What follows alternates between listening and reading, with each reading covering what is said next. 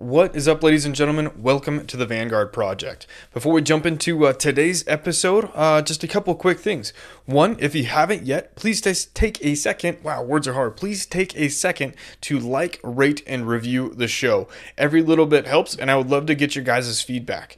Uh, number two, if you haven't, please go uh, take a look at the website. I'm super proud of it. I've spent more time than I should getting it up and running. It's uh, vanguardstories.com. Uh, there you'll find the blog, merch, um, all of our sponsor pages and information. So please take a second, drop by, and see if there's anything uh, you can't live without.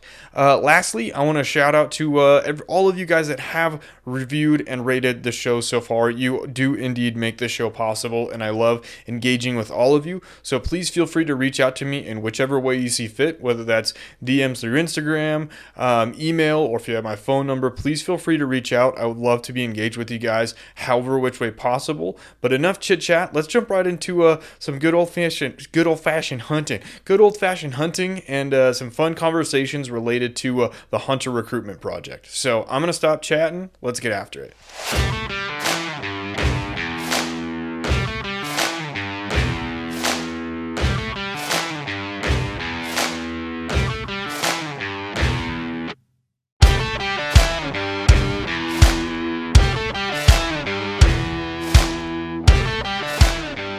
What is up, everyone? Welcome to the Vanguard Project. My name is Austin Jardine, and uh, I'm just a dude out in Idaho that loves talking to folks, and uh, I love getting their stories, understanding what motivates them, what it's taken to get to where they're at. And uh, my hope is to relate to you all in a way uh, with these stories that gives you some insight and motivation to take your next step in this wild ride we call life. Uh, whether that's getting some personal help, starting a company, joining the military, becoming a police officer, or doing something for the first time. With me today, uh, we'll be talking to Mr. Jamey Shirah of the Hunter Recruitment Project, which I think is going to play well into folks that might want to get into hunting but have no idea how. So, that being said, Jamey, man, how are you? Oh, I'm excellent. I'm excellent. How are you? I'm uh, I'm sweating. Yeah, um, you just got done with the gym. I just got done with the run. Yeah, you got done with the No, run. Yeah, no, it's inc- well, dude. It's it was just been like. I mean, I know it's been deathly hot on you guys. Uh, it's been the same here. And then I woke up this morning and this this massive like power cell, I guess, has moved out and it's like 30% humidity, like 74 degrees. I was like, oh my God, it's like winter in Yeah, Georgia. go outside. Uh, yeah. So it was it was a nice run actually. I didn't I didn't uh, get completely soaked, but um Yeah. Thirty percent humidity. I, I think it's like it at most it gets ten here in the valley. Like it's Yeah, it's oh, yeah. never it's a dry heat, but yeah, as cold as it gets. I mean, as I'm sorry, as, as low as it gets here is is uh, during the summer is generally like 75, 70, 60 percent, something like that. And that feels that like sucks. feels like you're in a dry sauna. I have no desire to live in that. That's why that's why you'll never see me living back east. That just does not sound good. But It's rough. It's rough, but you know, we deal with it. yeah, adaptability. But uh man, so we talked a little bit kind of leading up to this, and Yep. you run, you run, right? The Hunter Recruitment Yep. Project. Yeah. So, So- Baker and I, Yeah, let's hear about that because I'm super interested. yeah. So um, I did want to touch on how you and I met Go before for we it. got started.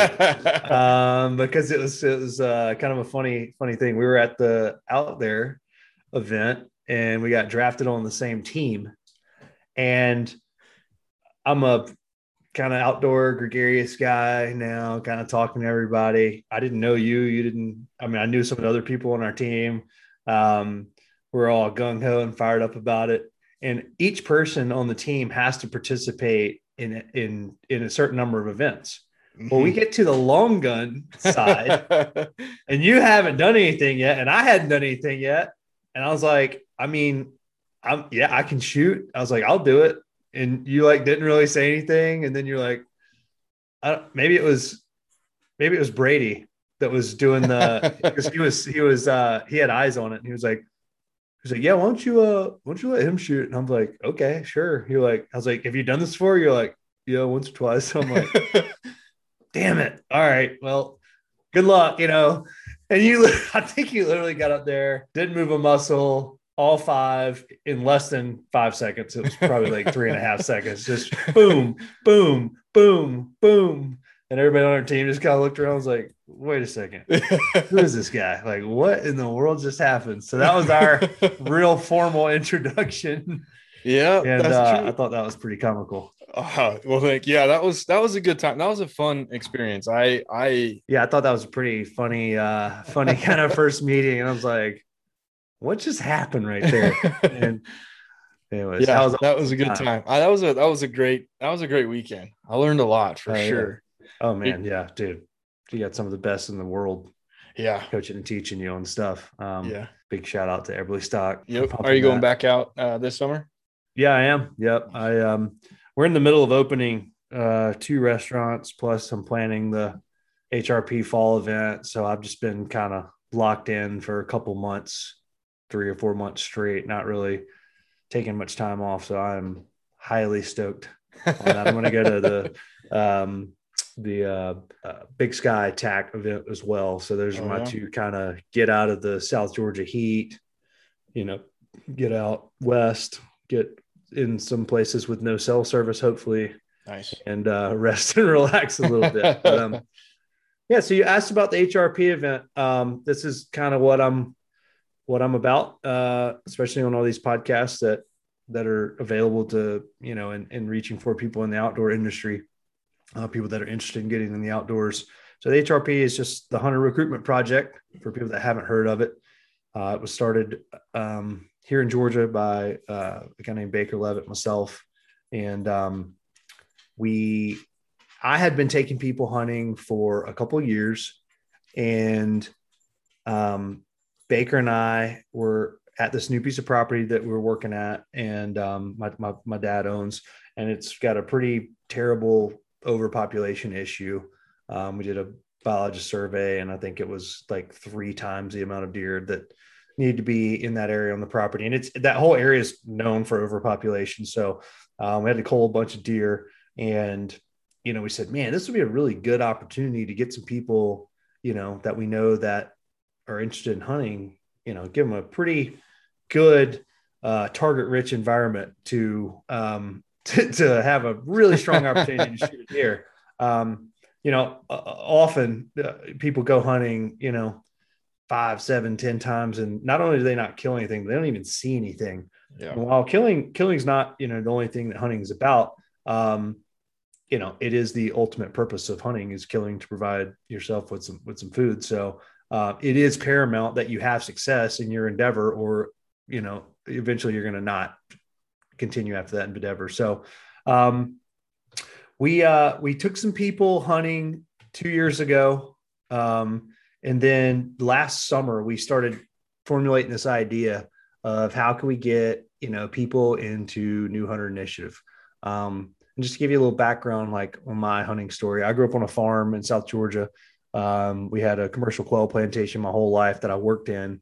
That's why I'm in predominantly the uh, the food and beverage and service industry now. It's kind of we did it in a very weird roundabout way. Um, and, and and have the HRP. It's kind of the same two things that you know my, my dad did, um, in, in a much more complicated way too, might I add. But um, you know, just went off to UGA, University of Georgia, and um, completely got away from hunting. Uh, it was four and a half hours from home. I was really stupid and lost hope scholarship, which pays for your school first semester. So ended up having to pay for my college. And my dad basically said, well, I mean, you can either come home and work or you can get a job up there and pay for school and stay. Uh, but I'm, you know, I'm not paying for this. And uh, so ended up getting a job working at a restaurant. Uh, I mean, a bar there ended up managing that, that place about a year and a half later, moved to another place and then partnered with those guys to open up our first spot in Atlanta. It's called the Ivy uh, in Buckhead and effectively never looked back. You know, I, I, I literally took finals on a Thursday with everything packed up and got in the car and came to Atlanta and, and moved all my stuff into our house here in Atlanta that we had rented. And, you know, Friday morning was at the Ivy with, you know, hammer and a skill saw in my hand, b- finishing the build out of the place. yeah. Um, so, uh, anybody that's ever worked in a bar and restaurant, the times that you work most are the times that everyone has off to go hunting and all of that holidays. So, I spent all of my time there and really got disconnected from the outdoors in general, uh, not just hunting. And, um, you know, I knew that that was a missing part in my life, and I'd grown up in it. You know, my dad does uh, large tract land development for for recreational purposes. So he basically builds places for people to hunt. That's what he's done his whole life. You're um, like so far removed from that at this point. Yeah, and I and I'm you know it for the longest time, man. I mean, we worked like if we weren't at a sports practice, we were working. Period. When we grew up, that was it. Um, so I mean, I was driving, you know, five four four J front end loaders when I was 12 years old. You know, three 300 level excavators, bulldozers, like huge, huge yellow equipment at, you know, 12, 13, 14 years old. And that's what I did. I mean, we were, you know, we worked for my dad, he paid us and I'm, I'm, I hated it. I mean, I completely hated it and uh, got to a point where I had no desire at all to ever go back home. Then obviously you grow up a little bit more, you realize, you know, a lot of the things that you had growing up were pretty invaluable. And as you continue to mature and desires, you know, for for things of a, of a childish age start to go away, you start saying, man, obviously I'm going to spend more time with my family. Well, you start going and spend time with your family, especially since I'd missed so many holidays. I mean, I worked Christmases, I worked New Year's Eve, I worked Thanksgivings, I worked and worked and worked. And um, it was, it was cool, made a lot of money and, you know, got a lot of advancement from it from a business standpoint, but never really felt like I was kind of fulfilled. You know, there's always like this next thing, this next thing, this next thing. And I just said, you know, something's not adding up. So um started spending more time with my dad. My mom and my dad are still together and and and but primarily spend a lot of time with my dad out in the woods, just kind of riding around, just talking about stuff, you know, and and that's been a huge resource for me my whole life. But um, you know, we I don't remember exactly how it happened, but I, am in a part. I'm a partner in a company called Kill Cliff, which you've probably heard mm-hmm. of. Yep. So I helped start that in the very beginning. That's where I met Baker. So that's how that relationship began. I got it. All right. Um, I was basically Baker's do boy. He was out on the road. He literally drove across the country two times in a row, like from Savannah to LA to like DC to Seattle. That's pretty like cool. boom, boom, like yeah. without stopping. And so I was like, there's a lot of audiobooks. Yeah, I was shipping all this stuff. Well, actually, no, it was just him calling me bitching and complaining about stuff not being where it was supposed to be because I was sending all the stuff for these events for him. Yeah. Um, so that's how our relationship started. Well, it, there was at some point, I don't remember exactly what what started it, but it had to do with social media, and it might have been I started following John Dudley or something. But I was like, you know what? like I really want to get back into hunting. I love being in the outdoors. I'd, I'd gotten back into hiking a lot. Uh, a bunch of my buddies now would go up to the AT because for me it's like an hour and a half from Atlanta, super easy.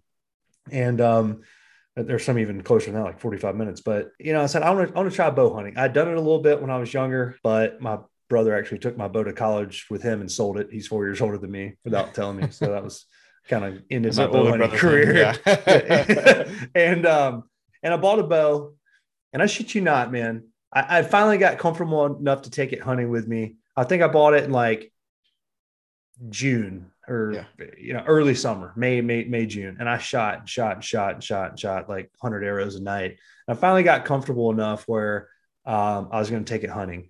I think it was like Thanksgiving break. I went home. I think it was probably it wasn't Thanksgiving Day, but somewhere right around there. I got this deer that I've been kind of had a camera on and been been seeing a little bit. Is a really nice 10 pointer. And I'm sitting there and right at last light, this deer walks up to like 25, 30 yards, and he's much bigger than I thought he was. But it was just dark enough where I couldn't shoot. I came to full draw like three times and I just could not see through my housing. Where, you know, now that I've shot, I hadn't shot nearly enough. Yeah. I've shot, I've shot so much now that I know exactly where I'm going with that. But it lit me on fire like nothing I have ever experienced. Uh, that's the first time I'd ever been that close to a large, mature South Georgia whitetail, which is like one of the most turned on, skittish animals on the planet. I've heard and that. It's like, yeah, man, they're they're a nightmare to hunt, but it's the best thing. And um, that experience, I mean, I looked at him, he looked at me, it was almost like he knew I was there, but I couldn't shoot him because it was too dark. And he just like you walked, son of a bitch. and he just walked right, like walked within 15 yards of the bottom of my tree. And I just remember I had to sit down for like 15 minutes after dark. I was shaking so bad that I couldn't actually get out of my climber. I couldn't climb down. And that was that was it. That just lit things on fire and sent me into outer space orbit on on getting back into hunting. And I think I hunted like 25 days that year out of a you know out of the stand with my bow. And your family's like, you, where, yeah, where'd you go? Wait, you got to work still. Remember yeah, that. Yeah. Um, but then you know, proliferation through social media has been a huge opportunity for me. I, I rifle hunted predominantly my, predominantly my whole life, which is a whole different ball game. And so, one of the first things we say when we have these HRP events is like, "Look, I'm I'm not a professional hunter. Um, I've been successful at it, but there's still a ton that I don't know. But you know, one of the first things people ask me is, "How do I get involved?" I said, "Well, first off, you need to follow, you know, people like John Dudley. You need to go through his archery series." There's a place called, there's a YouTube channel called Wildlife Habitat Solutions that literally shows you how to set your property up. You know, it's like you, you, you were, we were talking about it before the beginning of this podcast where you were saying two of the things that you've learned is, is just being relentless and then listening a lot um, and making your own opportunities. Well, that's kind of what we're looking for with people with the hunter recruitment project. We're not looking for somebody that's just looking like, Hey, take me hunting because it's cool no, I want you to have invested a lot of time and energy and thought into why it's important to you, uh, and then come in and be a part of the program. That's that's hugely important for us. But long story long, the HRP started because I wanted to take people in the outdoors. For me, it it it literally changed my life trajectory. I've developed so many of my closest relationships now through the outdoors, through events like Eberlestock's Out There, Sorinex Winter Strong, the Summer Strong event I went to this year. It's just a whole different category of people that I've become really, really close with. Um, it just seems like everybody wants everyone to be successful and awesome and happy. Yeah. And I know that that's not the outdoor industry, just like that's not any industry in its entirety. But the people that I have been involved with and the people that I have built relationships with, you know that's that's what it seems like man. Everybody's just really rooting for each other to to, to do well. So it's like you know i saw your podcast come out. I'm like dude i, I want to be on it. I want to help. I want to spread the word. Yeah. Know, i want to i want to talk. Well dude so, your story so, yeah. so now till now like is is exactly the kind of story that like I'm excited about, right? Listening to how you kind of went through the whole like the whole life cycle of things, right? Where it's like, man, I'm following a path. Okay, great. I'm not getting, it's not meeting the core values that I have. I'm missing out on all these opportunities. Here's this other thing that I've got going for me that I love and it's going to meet all of these other needs. Chance it, run. Yep. I love that. Man. Oh, yeah. Yeah. I mean, if there's one thing I've done in my life, it's take a lot of chances. Um, and, some of those have been have been not so good chances but you know the things that don't kill you you know help you learn and make you stronger and you hopefully don't make those same mistakes. We call it failing forward in our organization. You know we challenge people to make mistakes and take chances on opportunities that we don't know if they're going to work or not. A lot of the time if you put the right amount of planning and and whatnot into it preparation even if it's a not doesn't meet your your uh, satisfactory level as a as a success it's still fairly successful in the grand scheme of things. But um, yeah, we've we've uh, I'm in the restaurant business, bit, restaurant industry, and I'm in the construction business. Like the two riskiest things that you can do. Uh, but you know, it's uh, it's been a fun experiment so far, and that's kind of the way I look at life. It's just one big experiment, man. We're all just kind of floating on a rock, going yeah. around the earth, like going around the sun. Like, try it, man. What I mean, what's what? What does it matter if you fail? Who cares? yeah, worst is well, maybe there's a lot of worse things, but worst is somebody could just say no. yeah. so precisely. when you yeah, when you start when you start looking at okay, great, maybe evaluating some of the risks that you might might want to take, is there a, a, thought process that you have? Do you put together like this this lovely little chart oh. that says go no go? How do, how yeah, do literally. Really? Literally, okay. you know, like the pros and cons list. Like I literally like do a T chart, pros, cons. You know, what are the opportunities? what are the what are the problems that you could encounter and what i like to do is try and stay in an ecosystem of people so with the, with the bar and restaurant business right we've got I've, I've been in 10 years in buckhead in atlanta which is where the construction company is so i've made 10 years worth of relationships with people that have moved here that have lived in an apartment and then bought their first house and now they're trying to buy their second house or renovate their second house or whatever And so we had this massive network of people. So that's one of the big things I always look for is first of all, you know, am I going to like it? Do I like the people that I'm going to be around? Um, I have next to zero tolerance for being around people that I don't like. Um, you know, that don't, and, and like is kind of maybe a shallow word, but we have to have shared values and we got to have some common interest, right? That doesn't mean that if your values or interests are different than mine, that you're wrong. It just means that I don't want to spend my time with you. Yeah. Like, it's not that I'm not going to have a conversation. I'm not going to be cordial. I'm not going to be nice. We can't be friends. It's just that's not who I'm going to further or seek to further a relationship with.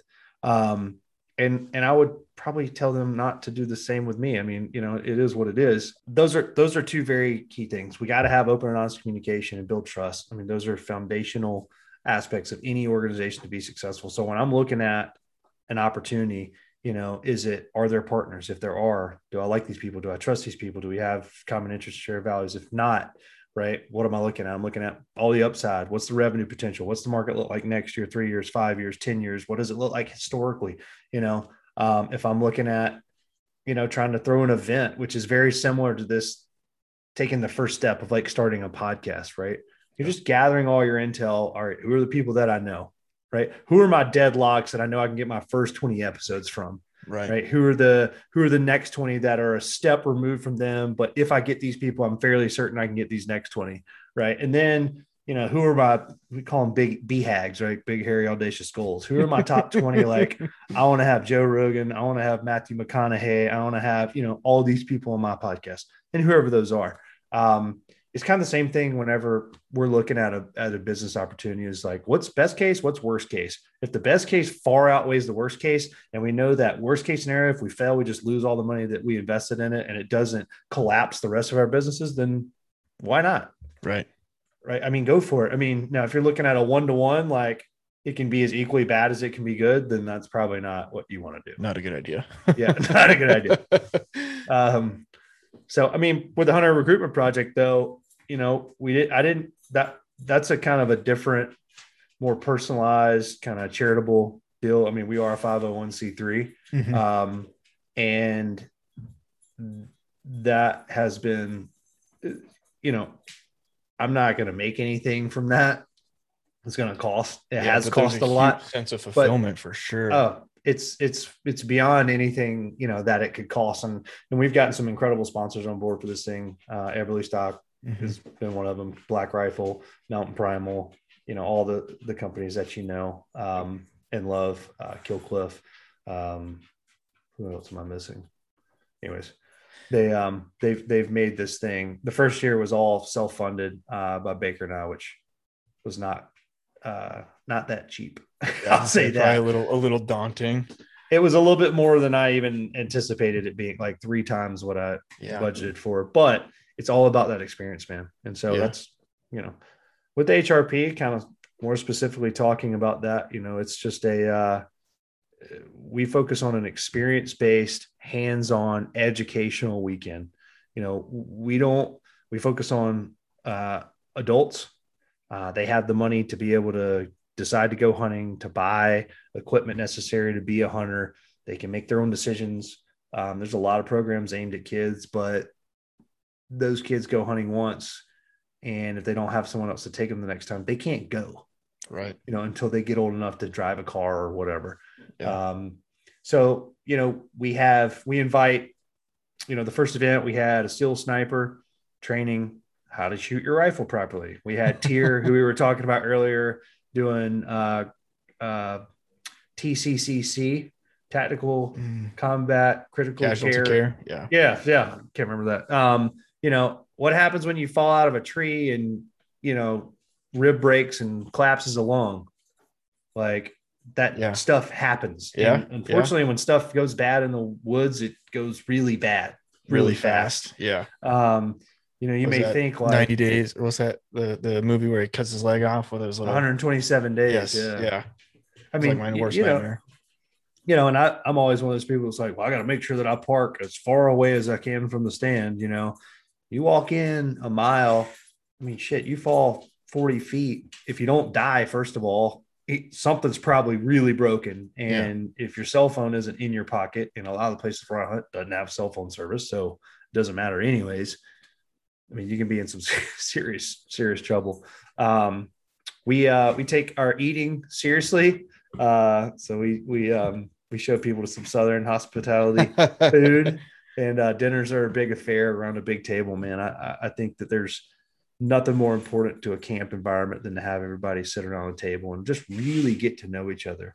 Um, you know, there's people from all walks of life, all different groups of people, all different, um, you know, kind of opinions and thoughts on every different subject that you could think of. That for at least a couple of hours during that nighttime, doesn't matter. Forget all this shit. They're not on Instagram. They're not looking at social media. The news is off, and we are talking as humans eating meat and potatoes and having a liquor drink, you know, a Jack Daniels cocktail. Nicole can make some bomb cocktails, by the way. And uh, they're just hanging out, man, just hanging out and get to know each other.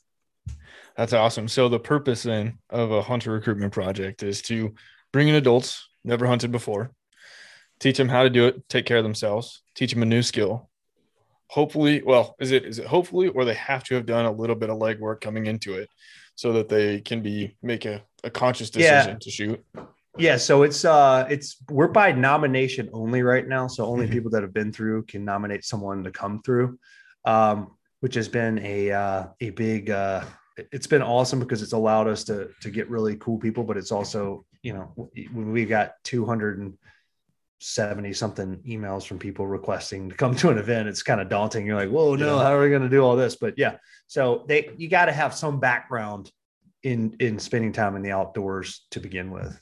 Sure. Okay. That's that's cool man. I was talking to mike about it at, at Eberlestock and oh, he was yeah. like he was like man i'd never hunted and it was just the coolest amazing thing. He was like i showed up. I, he's like i got into town drove two and a half hours there. and he's like, I had to change on the side of the road. And yeah. within like two hours, he's like, I got, I got, I got two, I got two, I got two, uh, two harvests. And I was like, man, you are, that's, that sounds fun. I, I, uh, it was fun. Yeah. He had some good timing. Yeah, no joke. Well, because I was relating to him a little bit because I was like, last year was the first time I'd ever gone hunting, right? Like, I grew mm-hmm. up, I did not grow up hunting, did not grow up shooting, and I didn't start until like, I don't know, later on in I think I was like a freshman in college when I first started. And gotcha. then it's kind of just been like this wicked snowball ever since.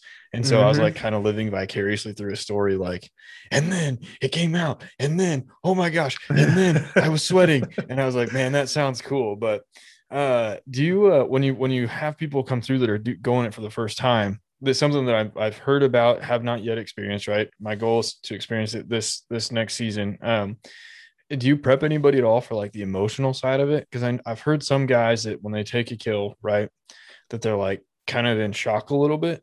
Do you prep them at all for for how to feel after? No, because it's so individualized to how people are going to react. Um, I mean, we definitely communicate, hey, you know, at the very beginning, like we are hunting, we are shooting rifles that kill animals and take its life, and it's done like that's it. So think about that. That's kind of the just the frame that we put it in. Um, everyone, including myself, still has that emotional like charge of holy crap, like you know, it doesn't matter. And, and when that's gone for me, then I'm done. You know, I'm, I'm done hunting. If I don't, if it doesn't excite me or, or whatever, then I don't need to be out there. Um, and, uh, the reactions are without a doubt the best part, man yeah. that that conversation around the dinner table that I was talking about. Yeah. That's what it is. It just goes from like there's usually two or three people that are successful a night, right? Yeah. And it just goes from one to the next to the next back to the first one. It's just like, and then man, I, no, but do you did you remember how did you feel? And it's just they're just like, it's like they're hopped up on Mountain Dew, man. They're just like they don't know what they, there's so much emotion tied Oprah Winfrey, save me. It, it, um, and it's I tell you, man, one of the, the the things that stands out to be most last year, there were there were a bunch, they're like four or five, but one that really stood out to me was I've never seen Mike really get too excited. Um, he's pretty low key, and yeah. he, I mean, he, his excitement level was off the charts Um, but he pulled me to the side and was like, "Man, this changed the trajectory of my life forever. Yeah. Um, Levi will grow up hunting Yeah. his son." And now I was like, "Goal accomplished. Right. We won. We won. That's it. That's literally exactly why the hell we've done all the work that we've done. Because you know the other side of it that that people, you know, don't see if you're not a hunter is the summer, man, and and the fall and winter work that goes into before the hunting. I mean, it's tremendous, and that's actually the next event we're doing is in two weekends, and it's a summer camp showing you how to prep and set up and all of that. Um, but that was a huge thing for me, man. Um, that hit me like dead center in the chest, and I was like, and it's all worth it. Yeah. Um, Nicole, you know, her her first deer, we're standing around. Um, everybody grabs a beer out of the cooler, standing outside around the back of the truck. You know, she's just she's a ball of energy, anyways, and she's just like like going Losing her bonkers, just mind, like yeah. like crying and laughing and just like, oh my god, that was so incredible. And for her, it'd been such a long kind of thing coming because her grandfather gave her the rifle and just like all this stuff. And Yeah. um, I mean, uh, Lucas O'Hara, Grizzly Forge, first time he had hunted in 13 or 14 years, and he never hunted with his dad, only hunted with his grandfather, and you know he had passed, and just all that emotional baggage that came back up, and yeah. he was just like, just you know, just like raw. It's, it's such a raw emotional touch, and and like I said, it still is for me. Every time I, I shoot a deer, my phone pops up, Dad. You know every detail of the story, just like these people are doing. I'm doing the same thing to my dad. You know, he Yeah. walked out, and then I didn't really know, and I thought he was going to do this. And this. And my dad's like, "Uh huh, Yeah. uh huh." But you know, it's just like that is that's that's where you know unfortunately hunting gets such a bad rap is that you're just a bunch of heartless killers man. And if they had any idea of what people that were saying that were talking about and any of the level of care and time and attention and money and effort that goes into sustaining and serving wildlife for us and for future generations and our friends and family it's just not even a conversation to be had. And that's i'm not trying to take this there but that it really pisses me off. So um that's uh, you know, it's all worth it. I mean, at the end of the day, it's it's uh it's a labor of love. It's not easy. It's hard. It takes a lot of time and energy. It takes a lot of money and effort. But man, it's it's there's not much more fulfilling to me than that. Yeah. And uh when uh God, I love it. I'm like, I'm a, I've got a big old smile. I'm cheesing because that just sounds like perfect. That sounds like that sounds like summer camp all over again, where you just feel good, chatting, making Oh, real good friends. You know, uh, do you? Does everybody get uh the meat? Do, do you send them home with the meat? Are you donating? the Oh, yeah. meat? yeah, Yeah. So Yeti has been another one of our awesome sponsors. Yeti has been superbly incredible in giving us the soft coolers Mhm.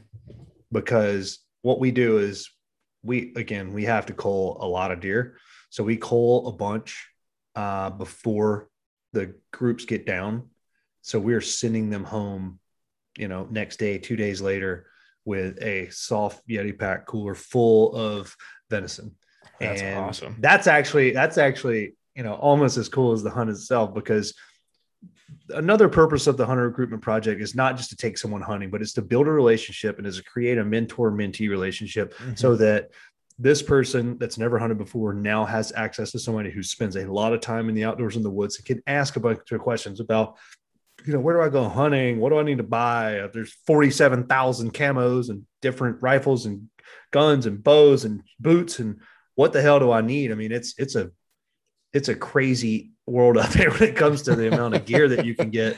And so um we have these text threads, right? And email threads, and people like, you know, they still pop up every now and then, like venison sausage and eggs. Like, damn, this stuff's still, you know, so good. Blah blah blah blah. blah. Like, thank you so much. Like, such an incredible, you know, just kind of reliving that every time that meat comes out of the fr- freezer, man. There, it's like all that emotional aspect comes back, and and and it creates a cool, cool little text chain. I love it. That's awesome.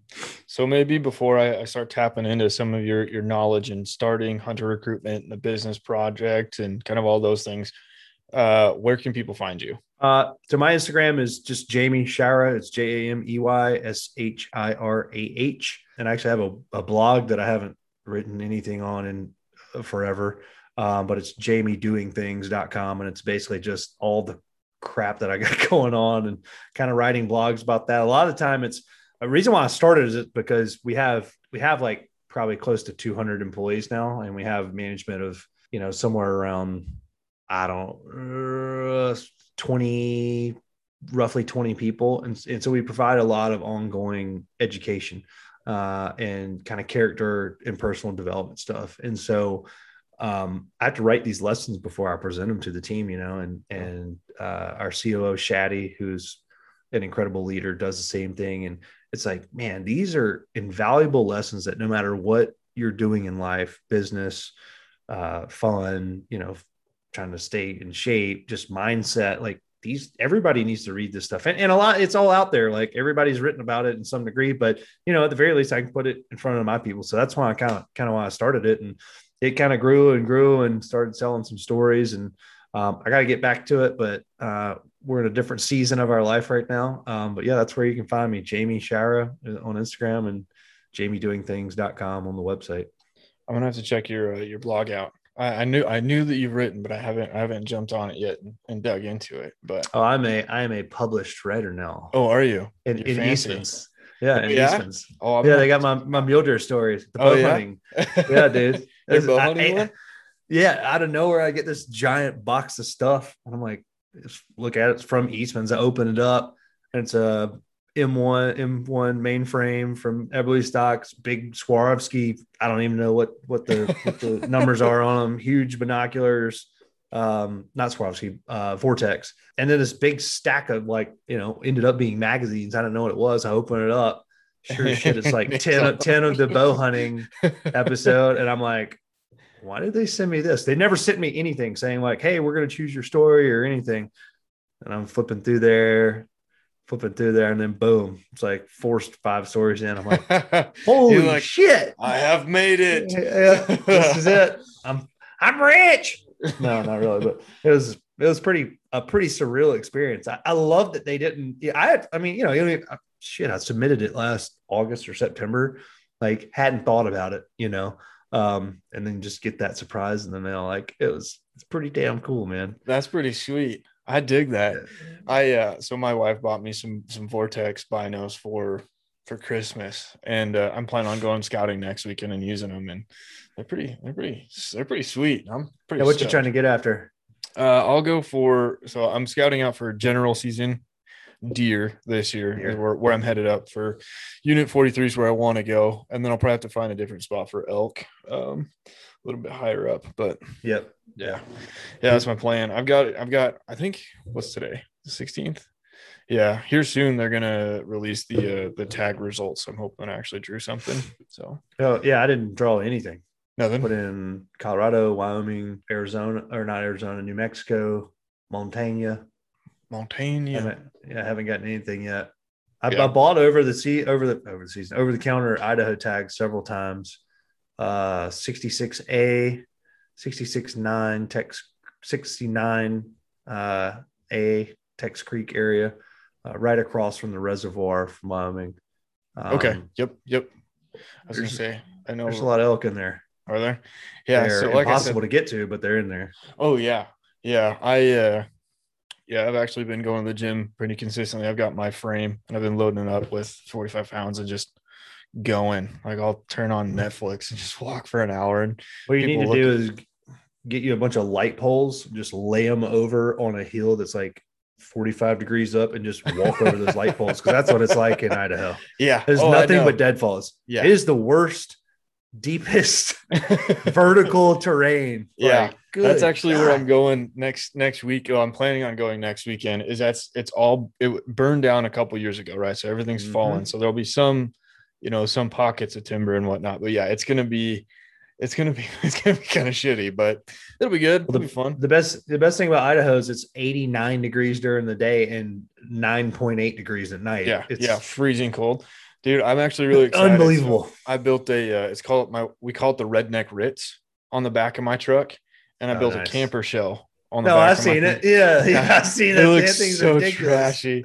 that and, thing is uh, incredible. It's so funny. I built it, and uh, like I didn't have anything because I put on like the traction mats on the side of it and my splitting maul and everything. And like I before I finished it, my wife was like, "This looks this looks really bad. This looks horrible. and so uh, we went up camping uh, in Stanley, and it was like 11, or it was uh, Sun Valley, and it was like 17 degrees overnight. You know, like I've gotten to the point where like I don't really care because like I can just bundle up and be fine. Yeah. And uh, she does. She's not a she's not a camper very much. Yeah. and uh, so we went up, we camped, and we went hiking that that morning. And uh, we got back home, and she was like, "Okay, it's not that trash anymore. This thing's actually pretty legit. You did a good job." yeah. so I'm, That's I'm curious to see how well it handles in the summer, but but you got your you got your window unit in there? I do. I do have a nice Hell little. It's like a small little. I think it's like Oh, that'd 16 12 by 16, and I got a fan. And I even I even took the extra step and have a solar panel with a battery and an inverter. So now yeah. I'm like pretty much ready to go. I'll just, just download movies, and when it's late at night, and we get to get go. Hell yeah. You got to figure it out. That's awesome. yeah, it's pretty fun. It's my it's my zombie apocalypse truck. But Hell yeah. anyways, man, um, maybe a couple questions on the business front if you're cool with it. Yeah, Um, for sure. When you started because you've worked in the the restaurant business were you starting restaurants is that what you're doing or just Yeah. Yep. So we own four restaurants now. We have two more opening up uh, this year. Um, we've got a goal of 50 restaurants in the next 10 years and then package that together and get rid of it. yeah be done with it so uh, i've talked to a lot of small business owners kind of leading up to our conversation and i'm sure plenty after too at least i'm, I'm hoping that i don't annoy anybody too much. What are some things that you've learned that are you know maybe not super no duh things that you're like hey this is something that's really important that i'd like to share or that i've learned that is that has gotten me to a point where i feel comfortable starting a business going forward? Um, it- it- super Yeah, super well- loaded question. No, no, no. Well, so the reason why I'm thinking about it is because unfortunately, there's a lot of things that we say that we should do or know in business, but we don't actually say and do those things. Right. And so, what I mean by that is the first and foremost thing in business is you've got to have trust. Right. And, and to have trust, you got to build relationships with the people that you work with. Um, people often get confused between a friendship and a relationship. Those are two separate things, right? I am not so much friends with the people that I work with, but I have a super high relationship. They know that I will be there for them. I'll do anything for them. I'll, you know, I do everything I can to take care of the business, make sure that we're successful, make sure that we put each other in position to be successful. But we don't go get drinks together. We don't hang out together, right? And with a high relationship, you can have high challenge. And so I think one thing that's it is the most important, and and it's the kind of first dysfunction of any team is you got to have trust within that organization. Um, it, that comes down to everything that you say and that you do. Um, one thing we have a ton of like little lingo in our business, right? Um, and most of it's all borrowed or whatever. How you do anything is how you do everything, and so trust is built on you know time that that you have with each other and just following through on little stuff. You know, I, I know that you you ask for stuff that's not like duh, but I, I mentioned that because people just don't do it. Mhm. They just don't follow through on stuff that they say they're going to do. And sure, we all miss stuff. We all screw stuff up all the time, but um, that's hugely important in an organization, specifically as you grow and scale. Um, the further that you get away from the center and the more that you have, you know, a lag between what's supposed to be done and what's actually done, when you extrapolate that out over 10, 20, 30, 100, 200 people, all of a sudden your organization comes to a screeching halt because no one's being held accountable to themselves and no one's holding each other accountable. Uh, and the only way that you can do that is is is building that trust with them. So um, I think that's that's one very very very very very important. Uh, another component of trust is, and it's funny. I was just listening to Twelve Rules of Life uh, by Jordan B. Peterson. He is unbelievable. I'm like mesmerized when he starts talking. His way of speaking and, and all that, and he reads his own book. But the chapter I just listened to is, and I don't remember which one it is, but it's uh it's tell the truth or at least don't lie. Yeah. And a lot of what he's talking about in there actually isn't lying in the way that you think about it, but embellishment, hyperbole, changing people's words of how they said something to fit your narrative a little better to make it look or sound better, or the little white lies of you know, why you were late. And it's just, it's like all that stuff adds up and it creates the friction that creates distrust, which just, just completely destroys a team. Yeah. And so we have a term we call carefrontation, which is what is it's a confrontation with care. Okay. And and we're going to tell you when you're not doing something right, or we're going to tell you when you're doing something that's upsetting us, or we're going to tell you when you're just wrong. It's not a there's no placating, there's no sugarcoating. It's like, hey, that's not the way that's supposed to be done, or hey, that's wrong. Let me show you how to do it. Let's get it right. Cool, cool, awesome. Right. And there's there's no emotion tied to that. Can't have pride of authorship. You can't, you know, change nuance and situations and put spin like everything on this planet is now unfortunately or at least in the us uh, media. And you know just eliminating all that bullshit man because people don't like that. They don't want to deal with it. They know when you're doing it and all it does is give them the green light to do it. So really that foundation of trust um, is a huge huge thing um, when it comes to business. Um, execution no matter what you're doing execution trumps knowledge. It trumps everything else when it comes to business. You have got to execute at the level in which you say you're going to execute. Whatever your brand promise is, right? Whatever you tell people you're going to do, whatever that is, no matter if it's, you know, the highest level or the lowest level, if you are consistent with that, you'll be successful over time. Those are those are two really big ones. Everybody or one of my favorite Tony Robbins things is that it's never that you don't have enough it's never that you don't have enough resources, is that you're not resourceful enough. Right. Yeah, you fair. can find a freaking way to make it happen. One again, be relentless was one of the things that, yeah. that you mentioned earlier. Just don't stop. Just don't stop. I've seen so many people that have revolved in and out of organizations that worked so hard on something.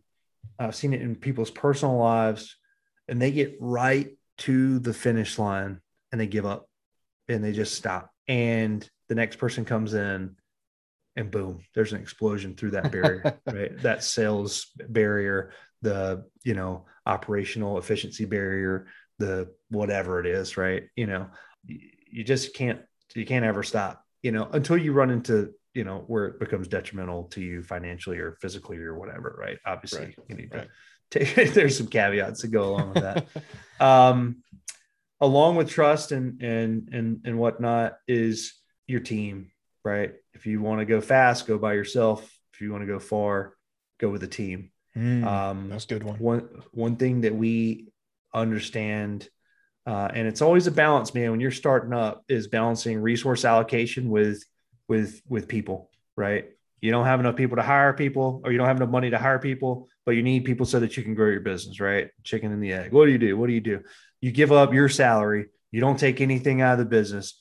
You you know, people always say don't don't get credit card debt. You get credit card debt, you sell out, you put you go all in, you hire the right people, you do the right things and it's going to work, right? You, you hope that it's going to work if you have a sound sound business plan, but you have got to surround yourself with high performers. You've got to surround yourself with people that again have shared values and common interests that want to see the people around them successful, have no pride of authorship, are honest or trustworthy, will work hard, are accountable, that are self starters. You got to hire motivated people because guess what? You're never going to do is motivate someone, right? If they are at a free, you know, free will work, they're not going to, you can't motivate them, right? If you motivate them through money, eventually they're going to feel like, you know, they're getting pipped out.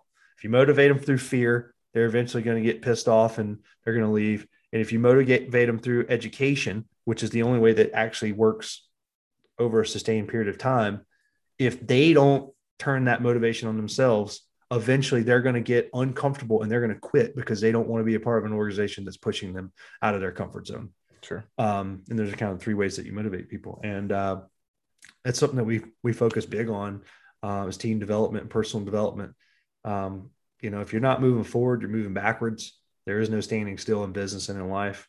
And you've always got to be evolving yourself. You always need to be reading something. You always need to be listening to podcasts, eating healthy, exercising. We teach kind of the whole wheel of life approach. What else are kind of business kind of tips and stuff that that we do? I mean, we look at we look at people when you're hiring someone, and I just learned this the other day, and it's something that we we kind of were doing. We just didn't really think we were doing Yeah. Uh, but before you bring someone onto your organization, you need to go through a budget with them to make sure that what you're hiring them for, from a pay standpoint, can actually support their lifestyle. And I've had quite a few people that we've hired and then they're so stressed about the money that they got hired for because they accepted a job that was less than what it takes for them to be comfortable living that they can't even do their job and then they end up quitting or it blows up or something and you go what's going on? They go well you don't pay me enough.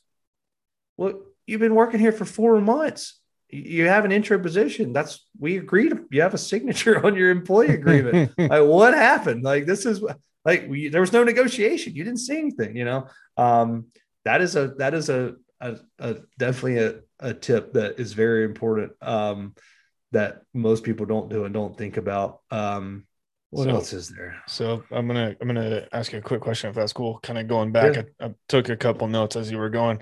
So the carefrontation piece, I think I think is really really cool. I like I like that word. When you said it, I totally had to pause and think about what is that a concatenation yeah. of. How did you how did you go and build kind of the culture of carefrontation? because that seems like a very challenging thing where it's like, hey, we're gonna sit down. I'm gonna tell you why you're doing it wrong, but it's out of love, and we're gonna get better. How do how do you feel well, like you were able to establish that? Well, first of all, in any organization, you have to have a strong culture to be successful in the long term. To have a long, to have a good culture and long sustained success, you have to create psychological safety. Okay, you have to make people feel and create an organization that allows people to feel safe in the organization. So, you know, you're building relationships helps with that tremendously. When we call each other, right? It's not, hey, give me the update on this project. It's, hey, how are you today? How are you feeling?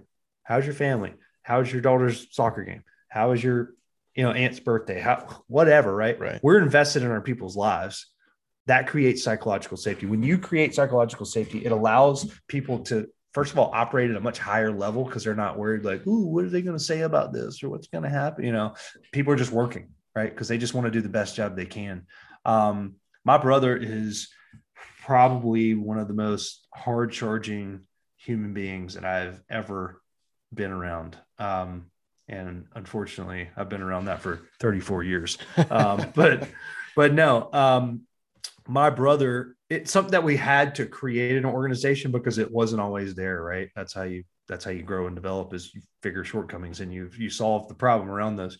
Um, but the way that my brother communicates is a very no nonsense.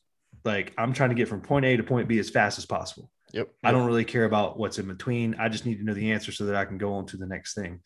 We noticed that was creating a lot of frustration between individuals within the teams. And we figured out like that what we had to do to get over that was for Benji literally just to sit down and say, look, dude, there's nothing personal about this at all. I love you. I will do anything for. And it took time for him to prove this over time throughout a culture. And again, that's that accountability, right? If I say I'm going to do something, I have to do it, whether it's bringing you coffee or whether it's sending you that email at 11 o'clock at night because I told you I was going to. It's all those little things uh, are either plus ones or minus ones. And you have a goodwill bank account with every employee, right? And and they have that with the organization. If you have a full goodwill bank account, you can be harder on people, right? And so my brother being that hard charging, very direct person, we had to sit together, sit down as a group and as managers and say, look, guys, like we're all, we all have the same goal, right? We're all fighting for the same team. We all want the same thing, right? I am not here to try and create any frustration or friction or whatever. We're just, we're in such a go mode all the time. The restaurant industry is just a constantly evolving industry that we knew that we had to tell our people and sit down and explain to them that, you know, we're going to do anything we can to take care of you we care about you. We love you.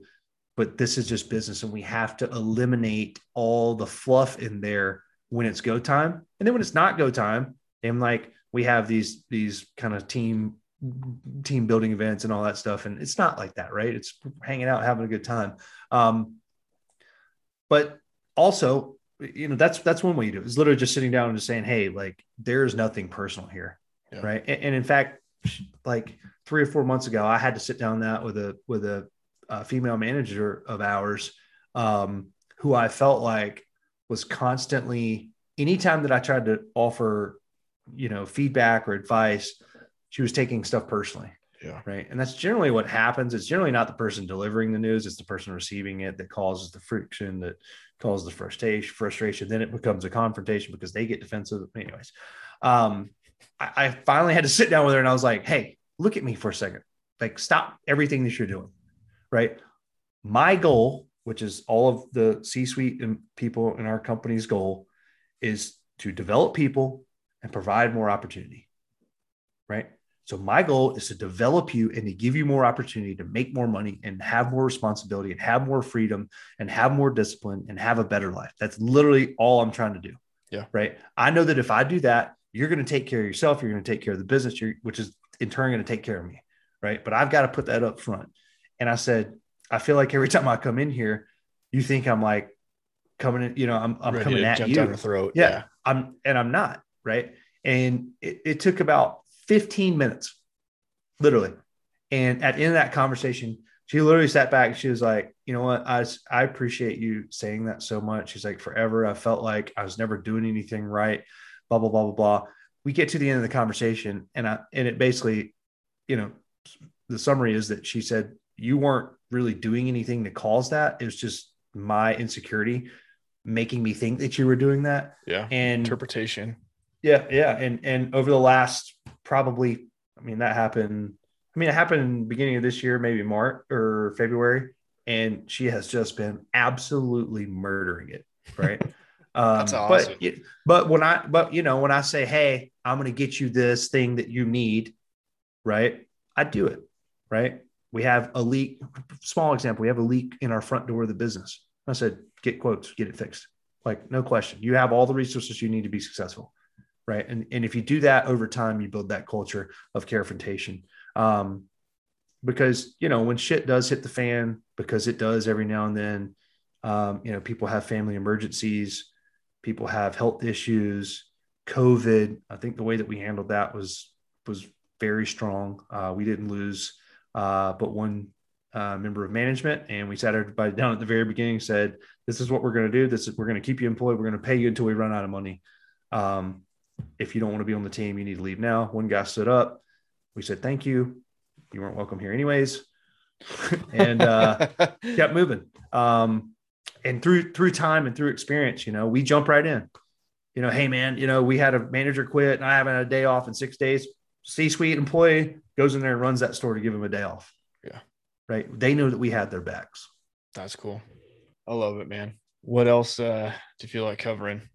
I don't want to. I don't want to take up. I don't want to take your whole night, man. But I don't want to let. What questions do you have? Well, you know, I feel like we covered a lot of them because the the confrontation, the go fast by yourself, go far with a team. I think speaks volumes, right? And then uh, I've heard I've heard the plus one minus one a couple times, but uh, Yeah. the uh, what did you say? The well being well being bank. I didn't take note of it because I was super The Goodwill Bank. The Yeah, Goodwill Goodwill Bank. Bank. yeah i think that that's that's a really good encapsulation of of man what am i trying to say a good encapsulation of trying to build a culture right is that if you're trying to sit down and say okay what is my culture supposed to be that's one question but in order for me to grow and develop that i need to be very conscious of a goodwill bank and Mhm. how i add and add and detract from that will dictate how i'm going to manage and work with the folks i'm around Well, you have to realize eh, everyone has some crazy shit going on in their life. oh yeah like yeah everyone. So just because Billy comes in and acts like an asshole one day, but he's a kick-ass employee and has always done everything he's supposed to do right all the time, that doesn't. It's not like, all right, you're fired, right? yeah He's got a huge surplus in his goodwill bank, right? So when people don't do what we expect them to do, we either we put two, one of two things in there. We put trust and say, okay, they just are having a bad day, they're having a bad time, they whatever, whatever, whatever. Or we put suspicion. Mhm. I think that this person's got a drinking problem, or I think that this person doesn't want to be here, or this person's looking for a better job, or this person's stealing from me, or this person's just having a bad day. They're just off. They're dealing right. Your Goodwill bank account determines what is put in that gap, right? And, and just think about your own personal experience of working with people, right? When somebody doesn't do something that they that you expect them to do, either because it's communicated or they didn't fulfill, you know, a responsibility or whatever, you either put you either go, oh well, you know, I just it is what it is. They, you know, they got a lot on their plate, or you go, yeah, I bet that, you know what, he's probably out doing some shit he's not supposed to. Right. I mean, you just naturally say that in your head, like they aren't doing what they're supposed to do. You know, what are these people in here doing? And and that goodwill bank account establishes your reaction to that, right? It's like if somebody is always doing everything that they're supposed to do, they're always on time, they always work hard, they screw up one night and have a bad night and you know have two or three infractions, we're not going to fire that person. We're going to bring him in and say, "Hey, what the hell's going on? Yeah, you You really screwed. You really So- screwed up last night, right? That confrontational, like I love you, but you, you know, in a lot more colorful language, you really made a bad mistake, right? and most of the time, those people go, "Dude, I know, you know, my girlfriend broke up with me, or my car broke down, or blah blah blah blah blah." Okay, tell me, right? Another thing we say is we can't have compassion without communication, right? You Yeah. have to tell me when shit's going on, not so that I can solve it for you, but so that I can know, like, all right, what kind of workload do I do I need to put with this person? You know, what kind of what, what are they dealing with? How many how much ancillary stuff is taking up mental capacity so that they can't um they can't perform as high as they normally would. And, and it's so easy to say, well, that shit doesn't matter. You know, you walk through the door, you know, business is all you got to think about. Well, that's just not the way it is, right? Yeah, yeah. It's Dude, I've had even- to learn that one, like in, in real life, or not not just not just work, but like life. Right? Is that ca- care, care, compassion, and communication, and having to learn how to interpret that and make a change in that in your actions from from one person to the next, from one minute to the next. That Mhm. is a hard thing to learn. Absolutely. It's um, you know, there's again, everybody's got something going on. So just know that and and understand that people are people and that if you have a good relationship and you have high trust and you can challenge people at a high level, like if you're already there, then if they don't do what they're supposed to do, it's because there's something else going on. And Yeah. and a lot of the times you just got to be the bigger man or bigger woman to sit down and have a confrontational conversation. You know, hey Austin, I know something's off. You know, you got to give me, you got to let me know what's in. You sound Right, like and my you- wife right now. Yeah, and then you got to take that take that problem right, and you got to hold on to it. And most of the time, men want you to solve a problem, women want you just to listen. Most of the Mhm. time, like take that brick, pay attention, listen, which means talking less than sitting and listening.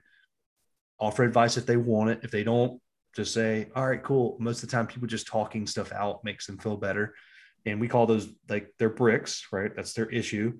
And then you take that thing and you give it right back to them. And you say, "All right, you know, let's get back on it." Right? Yeah. Most of the time, that solves a lot of problems. Man, you just got to communicate with your people. Um, we have in-person and or Zoom calls every week with every manager in our business. So um, because we have businesses in three different states, Yeah, um, seeing them all face to face is kind of tough, and we see all of them monthly. yeah. Um, so it's a lot of travel, but it's I cool. believe it. That's cool, man.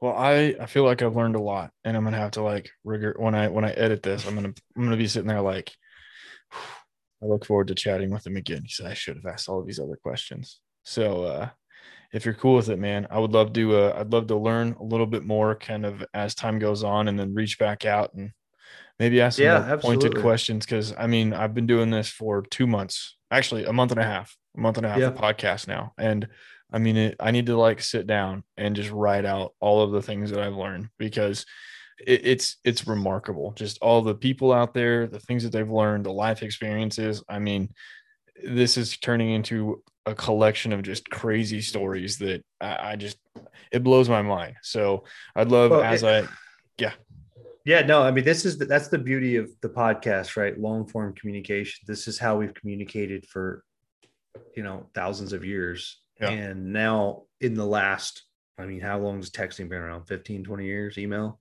Like, Yeah, I I, don't even even, know. I don't know the year it was started, but internet. we have comp- yeah we have compressed all of that into sound bites and gotcha moments where we can post something online and say well you said this well yeah i was, was 25 you know fucking years ago of course i said that that's what i thought at the time and Yeah. then i grew up and then i learned something i didn't sit in a fucking time capsule with my head up my ass, not paying attention to what's going on. Man, that obviously I get spirited there. That is something that really fires me up, and I cannot believe that that's how we allow people to to play this stupid game. Man, that's all it is. It's a stupid ass popularity contest.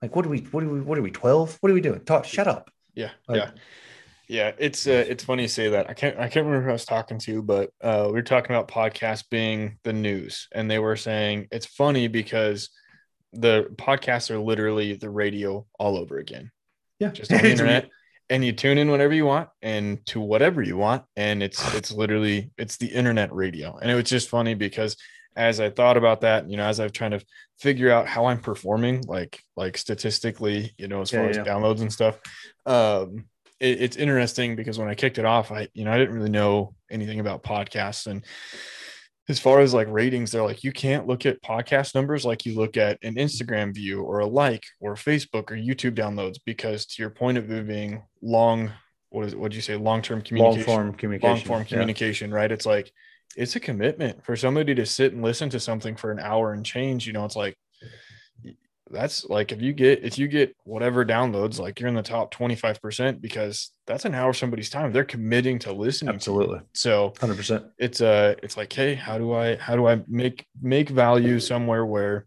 it probably exists in a way that people actually give a flying shit to care about. So Yeah, hundred percent. Well, I, I think you know people spend a lot of time in cars. Hopefully, people are spending time exercising.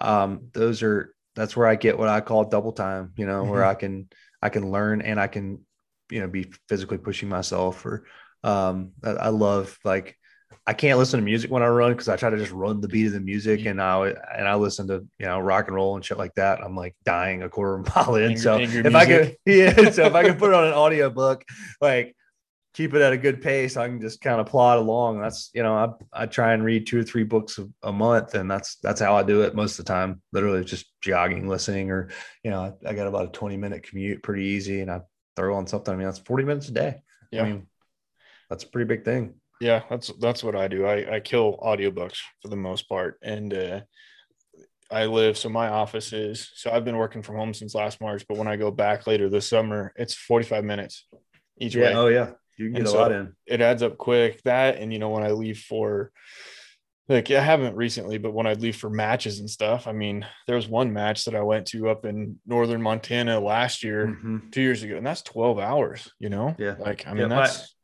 And I'm on the road between Charleston, Nashville, Birmingham, and Atlanta. You're looking at minimum two and a half hours to Birmingham, three and a half to Nashville, five and some change to Charleston, and just back and forth. And that's just man, I hammer books, and Yep. it's it's it's uh, you know, you are what you eat, and whether that's talking about what you physically eat or mentally eat, or you know, you listen to what you're reading, what's on social media.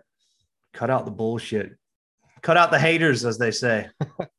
Look at some inspirational shit. That's good stuff. All right, Yeah, man. man. Well, speaking of inspiration, I'm gonna go. Uh, I'm gonna go hit the gym, and then uh, I've got to put. You, you just reminded me of of uh, committing and, and leaky things. I've got to go fix the sprinklers, and I've been getting yelled at for a couple days now, so I need to go take care. of it. yeah, yeah, yeah. But all right, man. Well, it was good chatting. I appreciate it.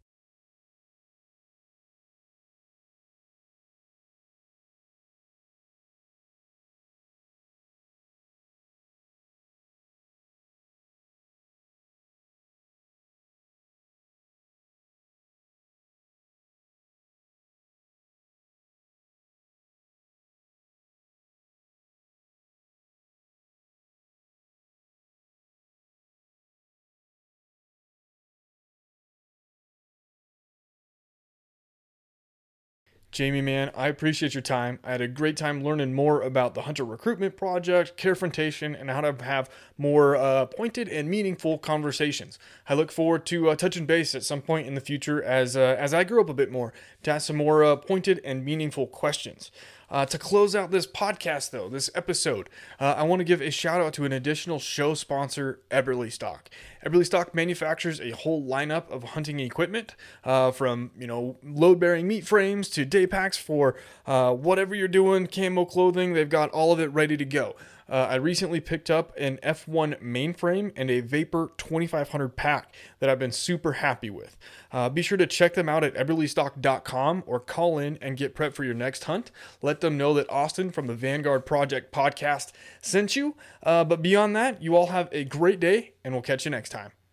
Mountain Primal fuel sticks are perfect for folks like you and I, constantly busy, stuck on the road, sitting at a desk between job sites, crushing Excel spreadsheets, or if you're one of the lucky ones, headed to the range or a hunting trip. They are the perfect size to keep a couple in a pack, or if you've got a wife that gets hangry, to toss her way. Admittedly, when my wife gets hangry, it's an all hands on deck situation, so please use these to your advantage. They are 100% Highland cow with zero hormones and zero antibiotics, straight out of Colorado. Use code Vanguard to get 15% off at mountainprimal.com.